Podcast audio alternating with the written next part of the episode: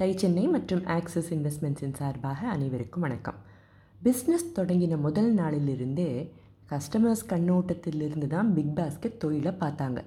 பல விஷயங்களை தனித்துவமாக செஞ்சதுனால காம்படிட்டர்ஸ் அவங்கள நெருங்காதபடி தங்களை சுற்றி ஒரு அகழியை ஏற்படுத்தி மேலே மேலே புதுசு புதுசாக பல விஷயங்களை செஞ்சுக்கிட்டே இருந்தாங்க. என்னவெல்லாம் செஞ்சாங்க? ஃபில் ரேட் அப்படின்னு போன பகுதியில் பார்த்தோமே முதல் நாள்லேயே கிட்டத்தட்ட நூறு சதவிகிதம் ஃபில் ரேட்டை சாதிச்சு காட்டினாங்க. முதல் நாள்லேயே ட்ரை க்ரோசரியை தவிர பழங்கள் காய்கறிகள் குளிர்பதனப்பட்ட உணவுகள் இவற்றையும் டெலிவர் செய்ய தொடங்கினாங்க. இதுக்கும் மேலே முதல் நாள்லேருந்தே எந்தெந்த நேரத்தில் டெலிவர் பண்ணணுங்கிற ஆப்ஷனை கஸ்டமர்ஸுக்கு கொடுத்தாங்க.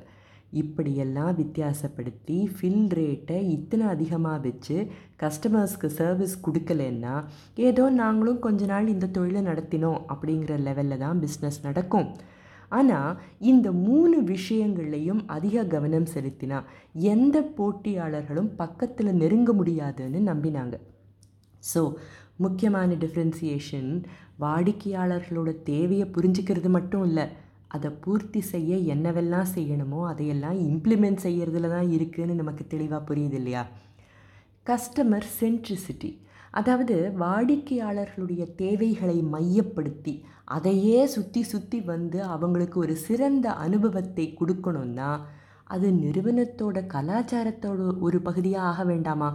ஏதோ ஒரு டிபார்ட்மெண்ட்டுக்கு மட்டும்தான் கஸ்டமர் ஃபோக்கஸ் இருந்தால் போதுமா? டெலிவரி செய்கிறவங்க தான் கஸ்டமர் ஃபேஸிங் அவங்களுக்கு மட்டும் மரியாதையாக எப்படி நடந்துக்கணும்? கஸ்டமர்ஸை எப்படி சந்தோஷப்படுத்தணும்? அப்படிங்கிற பயிற்சி கொடுத்தா போதும் அப்படின்னு நினச்சா போதாதே? நிறுவனத்தில் இருக்கிற ஒவ்வொருத்தரோட செயல்லையும் இந்த கல்ச்சர் வெளிப்படணும்னு திடமாக நம்பினாங்க பிக் பாஸ்கெட் நிறுவனர்கள். ஸோ அவங்களோட ப்ராசஸஸ் அதாவது செயல்முறைகள் எல்லாத்துலேயும் இந்த கஸ்டமர் சென்ட்ரிசிட்டி இருக்கா மாதிரி பார்த்துக்கிட்டாங்க. சாதாரணமாக நாம் ரீட்டைல் ஸ்டோர்ஸில் போய் வாங்கினா பில்லில் பொதுவாக ஒரு வாக்கியத்தை பார்ப்போம்.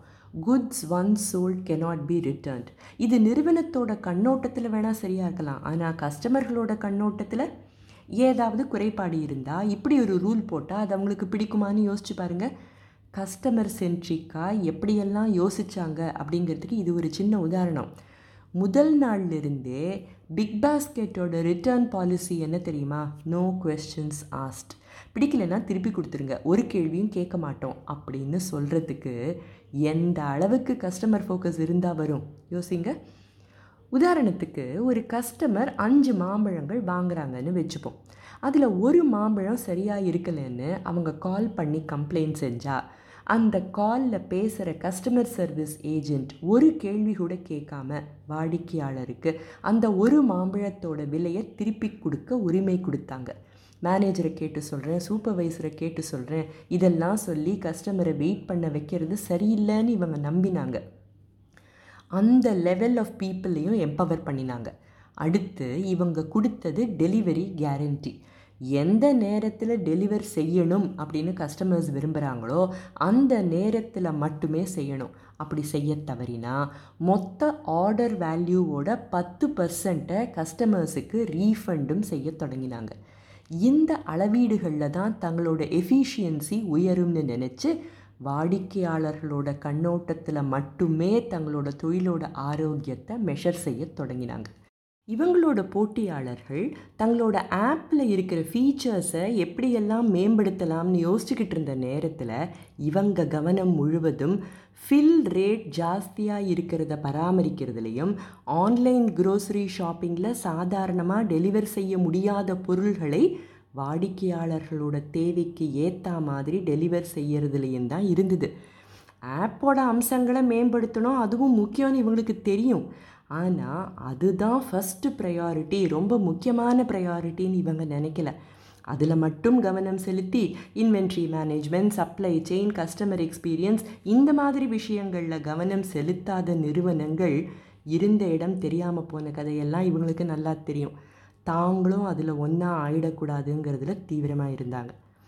சரி நம்ம மனசில் ஒரு கேள்வி வரலாம். இவங்க நோ கொஸ்டின்ஸ் ஆஸ்ட் அப்படின்னு ஒரு ரீஃபண்ட் பாலிசி வச்சுருந்தாங்களே அதில் ஒரு பிரச்சனையும் வரலையா? கஸ்டமர்ஸ் இதை மிஸ்யூஸ் பண்ண மாட்டாங்கன்னு என்ன நிச்சயம்? சும்மாவான்னு கம்ப்ளைண்ட் பண்ணினா இந்த பாலிசியினால் தொழிலுக்கு நஷ்டம் வராதா? நியாயமான கேள்வி தான் இதை பிக் பாஸ்கெட் எப்படி சமாளித்தாங்க அடுத்த பகுதியில் பார்ப்போம். அதுவரை டை சென்னை மற்றும் ஆக்சஸ் இன்வெஸ்ட்மெண்ட்ஸின் சார்பாக அனைவருக்கும் வணக்கம்.